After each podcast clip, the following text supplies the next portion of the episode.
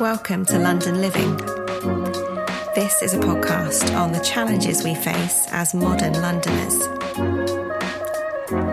Today we're going to be hearing from PJ Appleton.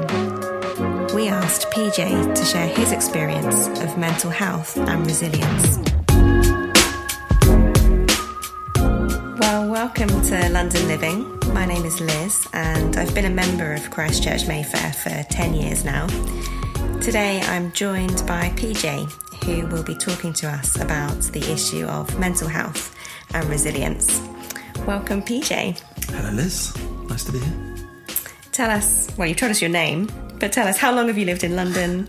How long have you been a part of Christchurch Mayfair? Well, I can let you into the inner circle and tell you my actual name. Whereas, tell yeah, us your go by real PJ, name. But are you ready to be drawn into the inner circle? My actual name is Patrick. I don't know if you knew that. Middle name is Joseph, but I've always been called PJ. Um, so there we go. You, you, know, you know. There we go. Um, and I have been at CCM for uh, eight years. I had one year out. Uh, so yeah, four years and then one year out and then four years. So yeah, quite a long time. Fantastic. Well, we're, we're glad to have you back with us.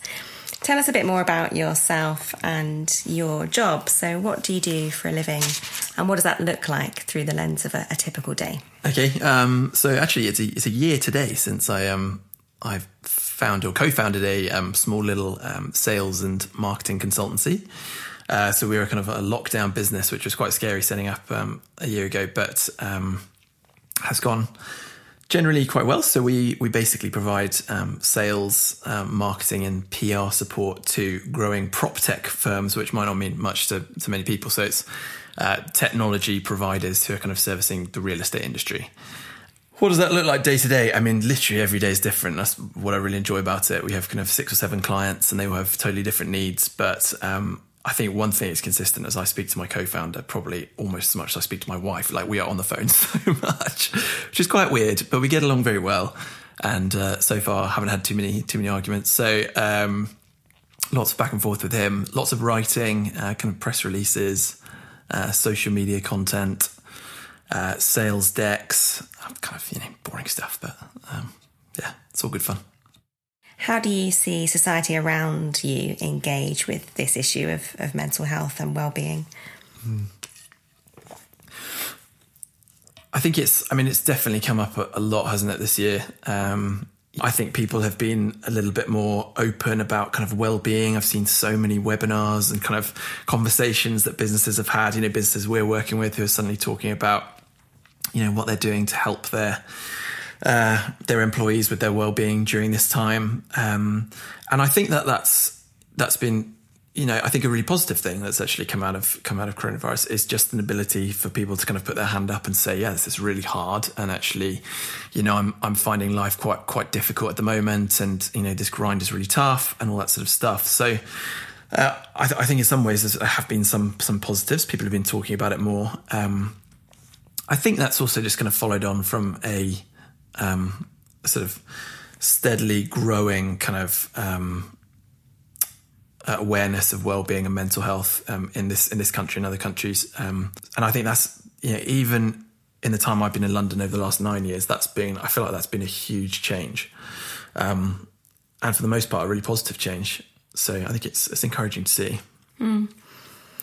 Tell us a bit more about your experience then. When was the first time you experienced poor mental health and had to start thinking about these issues? Yeah, I've I've thought about this question a lot, um, and and I, I, sort of delve back into my teenage years, and I think, oh, were there signs that I was struggling, you know, with mental health even back then? But I don't think I was. I mean, I, my background is would give kind of no indication uh, that that it was ever really going to be um, an issue, or at least certainly, you know, the way I used to think about things like depression and mental health was that there must be like an obvious cause. There must be some kind of kind of trauma or uh, awful event that, that happened in people's past that causes them to struggle with with with poor mental health. And, and for me, that's just not the case at all. Um, I've grown up in you know, a kind of really uh, loving, steady, stable kind of family environment. Um, I've never really kind of wanted for anything. Um, can't really point to too many kind of stressful events in my childhood or kind of teenage years or even in my kind of early early adult years and um, so so, so there was no real kind of warning sign. I think for me, when I first started really thinking, when I first started grappling with, with my own mental health, I was uh, 24 years old, and um, I was about sort of yeah two or three years into into my life in London. And I think the, the, the sort of initial excitement, the initial buzz of London life, had kind of hadn't quite worn off, but it suddenly dawned on me that I was, oh my gosh, I've got to go to work every day. I've got to pay bills. I'm, I'm, I'm like an adult now. There's nothing, nothing to, to look forward to uh, anymore. This is it. And I remember I joined uh, a new um, company. It was a PR agency, not a million miles away from here, um, over in Westminster. And I just remember kind of this sort of period over the autumn of 2014 where I felt more and more stressed and more and more anxious and more and more sort of fixated on things that that really didn't demand that much of my attention or worry. Um, you know, small work tasks I suddenly became quite sort of stressed out by. And that then turned into just this steady creeping feeling of kind of a sort of dread or fear is what I kind of liken it to and I can't tell you what I was afraid of, but I just felt scared. I felt uh, empty. I felt uh, like something was out to get me. I felt frightened. I felt kind of worthless. Um, I felt a real absence of joy uh, in things that previously I'd, I'd, found real joy in, you know, relationships. Um, yeah, going out with friends, playing football, you know, watching TV shows, all that sort of stuff. Just, just every piece of joy was just sapped from the things I previously enjoyed. And I just felt totally, totally empty and just like a kind of shell of myself. I was still me in the sense that when I looked in the mirror, I could physically, I was me, but inside, just nothing, just emptiness. And I just became, you know, really, I just had these feelings of kind of complete lack of hope for the future, like nothing, I'd never ever feel you know, sort of happy again, I guess. And um, and the way that that sort of manifested itself at work was I was just sort of I'd sit and I'd do my job, and I just remember sort of sitting behind my my computer screen and and and just the, the just these feelings were welling up inside me, and I'd just start crying at my desk. Unfortunately, we were sort of worked in sort of cubicles almost, so my colleagues couldn't couldn't always sort of see that that was the case, but I would sort of take myself off to the bathroom or, or, go for a walk around the block and I would just cry. And I didn't know why I was crying. There was nothing I could put my finger on. Um, I wasn't sad about anything in particular. I just didn't want to be here anymore. And I just thought this life has no value, no purpose, no joy in it. And it's so hard to get out of bed and come into work every day that I just, I just don't want to do this anymore. And I remember struggling with these feelings so much. And I was still just about managing to go into work. And I remember we had a big work meeting. And it was with our big clients. And, and normally I'm pretty, I, was, I am, I was quite talkative at work. And uh, we had an internal meeting. And, and I didn't say a single word throughout the meeting because I knew if I spoke up, I'd just start crying.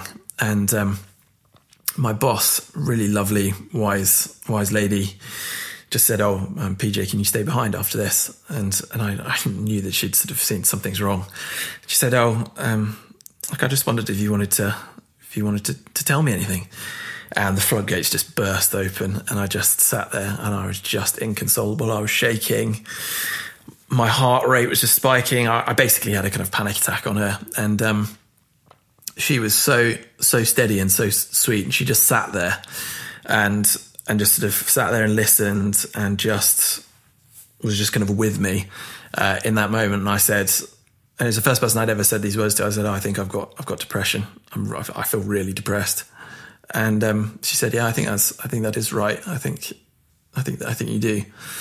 Um, I've had depression, and um, and even her just saying that really really helped me. Um, and she said look i think you should go to the doctor. I think you should um, i think you should uh, try and see um, see somebody and talk talk, talk about this. Um, you know do you have some friends that you could share this with? And that was wonderful advice. And, and really i took myself off to the doctor and they kind of confirmed yeah that, i was struggling with, with depression and kind of a good dose of uh, anxiety heaped in there as well. I, I met up with a counsellor I did kind of six or seven sessions with this counselor, and, and, really he was kind of able to help me begin to, I guess, try and piece back together what felt like a, a, scramble in my head. Like all the wiring in my head had become undone. I couldn't process emotion. I couldn't process kind of anything. I just couldn't think about anything properly. And he kind of helped me just to think about, okay, what was happening to me? Um, some of the kind of triggers that might have might have caused it, or not caused it, but might have kind of added to added to the strain, uh, and helped me to think about ways that I could manage it and all that sort of stuff. So, so yeah, as I say, went to the doctor, was put on antidepressants, saw a counsellor, and and really I kind of opened up to a number of friends who I kind of were kind of like my SOS group. I, I started a WhatsApp group with them, and they were there whenever I needed them, and and and really this lasted for six months, six months where I think at, its worst, I would, you know, just getting out of bed was an achievement. Um, I took time off from work. I was given, um, I asked for three weeks off work, and uh, during that time was just kind of almost almost um, bedridden. And um, you know, for me, I just had to break each day down into kind of little ten minute chunks and kind of just, you know. Uh, if I if I got out of bed, that was an achievement. If I if I got dressed, that was an achievement. If I had a shower, that was an achievement. If I brushed my teeth, that was an achievement. And that was really my life for the first sort of month. And I would just cry myself to sleep at night. I would just feel utterly kind of despondent and alone. And it was just awful. It was awful. I wouldn't wish it on my worst enemy. Um, but slowly, slowly, with this kind of counselling, with antidepressants, with kind of sharing my my story a little bit with with friends, with just doing some some basic human things right, like kind of exercising, eating well, sleeping well. It slowly, slowly began to recover, and, and I liken recovery to um, actually this wonderful book I read at the time, um, which um, was called Scaling the Cliff or something. It had quite a quite a cheesy cheesy name to be honest, but um, the the analogy was that with with with when you have a dip in your mental health, it's like falling off a cliff, and you're at the bottom of the cliff and you're trying to work out how how do I get back up to the top of the cliff to you know inverted commas normal mental health, stable mental health, and um, you don't scale a cliff vertically. You don't, you don't just go straight up a cliff like you know one one vertical line. Um, you, you, climb up a little bit, then you you move to the side. You might drop down a little bit to get a better handhold. Then you might move up again to the side, down a bit, up again, and you kind of slowly work your way back up. But you'll have a bunch of times where you kind of fall down a little bit and all that sort of stuff. And that's exactly what I liken it to because there wasn't a clear kind of trajectory to, to recovery. It was really up and down. There were lots of kind of seasons of of kind of progress um, where I thought, great, I've, I've beaten this, it's, it's, all over, and then it would come back again in a huge way, and you know, suddenly I'd find myself, you know, having a panic attack, going off to see like my sister, you know, just totally bizarre stuff where I, I couldn't even get out the car. I just find myself. Uh, shaking sat you know i'd have to get off the tube early and i'd just be shaking on a platform all that kind of stuff which you just think that's just so not me um, combined with weeks of kind of total normality and and that was how it was for kind of six months. And you know since then my life has has really been about kind of managing that. I i, I don't believe i'll ever be fully clear of of depression um, necessarily. Um, you know that's just my personal belief for myself. For me it's now managing it and i guess kind of growing with it in a way. Hmm. could you tell us more about about that your experience now your battle with depression now? How does that shape your view of yourself and the world around you? Yeah, great question. I mean, it's kind of left a like an indelible mark on my life. I, I feel already like the the scars from that that first kind of breakdown, is what I call it, would um, yeah, run pretty deep. Um, I think, as I mentioned, I, I definitely. I definitely manage my mental health. Um, it's it's like it's always with me. I'm always aware of it. You know, from my choice of where I choose to go on holiday. You know, are there going to be too many people there? Is that going to stress me out? Um, is the is the you know are the people I'm going on holiday with want to, are they going to want to drag me out of, of, of, bed and take me on all these different excursions and I'm not going to be in control of like my rest time stuff like that um, through to you know what choice of job do I do I do I do I choose to do? Is there enough flexibility in, in, in that job? All that sort of stuff. So, so practically, it has a massive, a massive impact. But in terms of like how I view myself, it's, I think in kind of my, my worst days, my, my feelings can become, can become facts really, really quickly. And, you know, I'm quite a feelings based person anyway, in terms of how I make decisions. But when I struggle with, with dips in my depression, which probably happens sort of twice a year and maybe three times a year and last for a week or two at a time.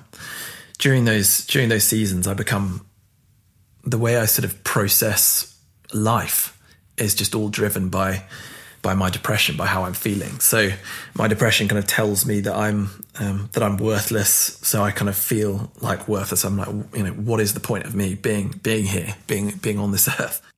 And that then leads to kind of yeah these presenting symptoms of just kind of sadness and and where I retreat for like a couple of weeks at a time. Um, but it's all about I, I guess in in those moments I'm just so tempted to look in at myself, and when I look in at myself, I just see nothing. I don't see any like anything kind of really worth living for. Frankly, like it's just so empty inside. Um, and and that that like a better question is not to correct your question. a better question is of like how how doesn't it change my view of myself? It changes everything. Um, it changes everything. You're a Christian, and how does your faith transform that view or impact that view? To what extent does does your faith impact that view? The two sort of biggest ways I think are are firstly the fact that it gives me value uh, outside of myself. And what I mean by that is that, as I said, like when I have a bout of depression, if I look at myself, um, which is often kind of what count, some counselors will recommend that people with depression do. They say you just got to have a higher view of yourself. You've got to value yourself more, love yourself more.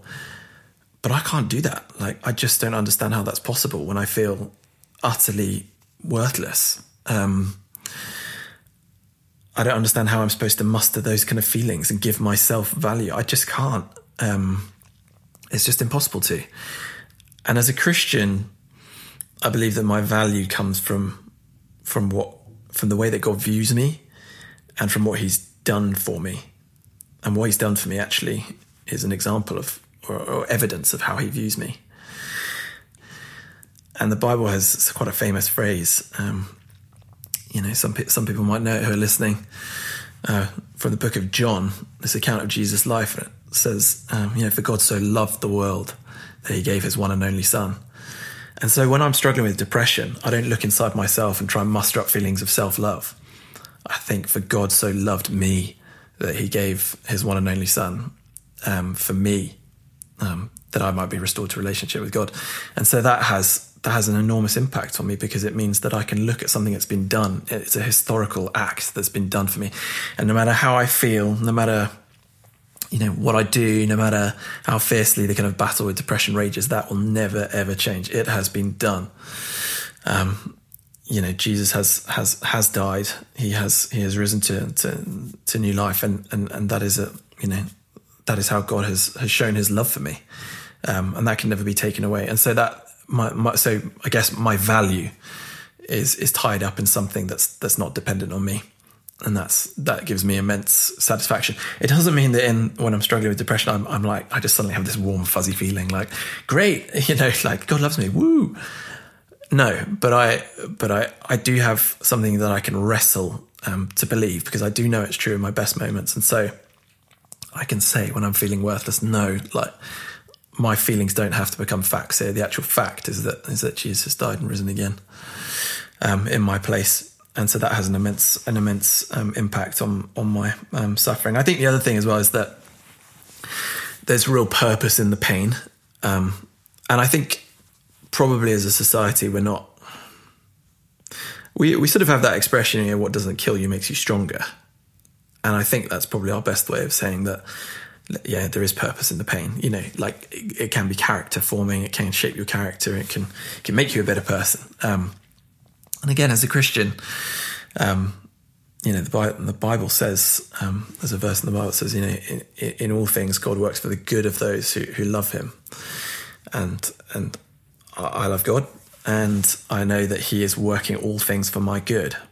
And that doesn't necessarily mean my happiness, um, because a lot of the time I don't feel happy when I'm struggling with depression, but it does mean the Bible has this, has this sort of strange sounding word to to us these days called sanctification or holiness. And I guess it's sort of like my the bettering of my character that I might be more like the person that God wants me to to be, um, more like the authentic version of myself who is um, who's just just a better person to be honest, a nicer person, a more um, more loving person, and and I really feel that. I really feel that my depression my depression has not been meaningless at all And when I'm not struggling with it, I can really, really see that. I can see that like I used to be so uh, self-obsessed, and you know I still am to, to to an extent, but I used to be so arrogant and so just like self-dependent and just like just not particularly nice.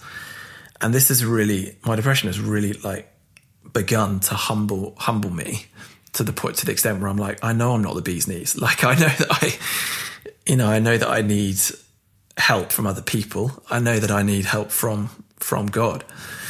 And actually that's a really like a wonderful position to be in. I feel like people can relate to me a lot more. I feel like I can understand people's pain and suffering a lot more and I can help them a lot more.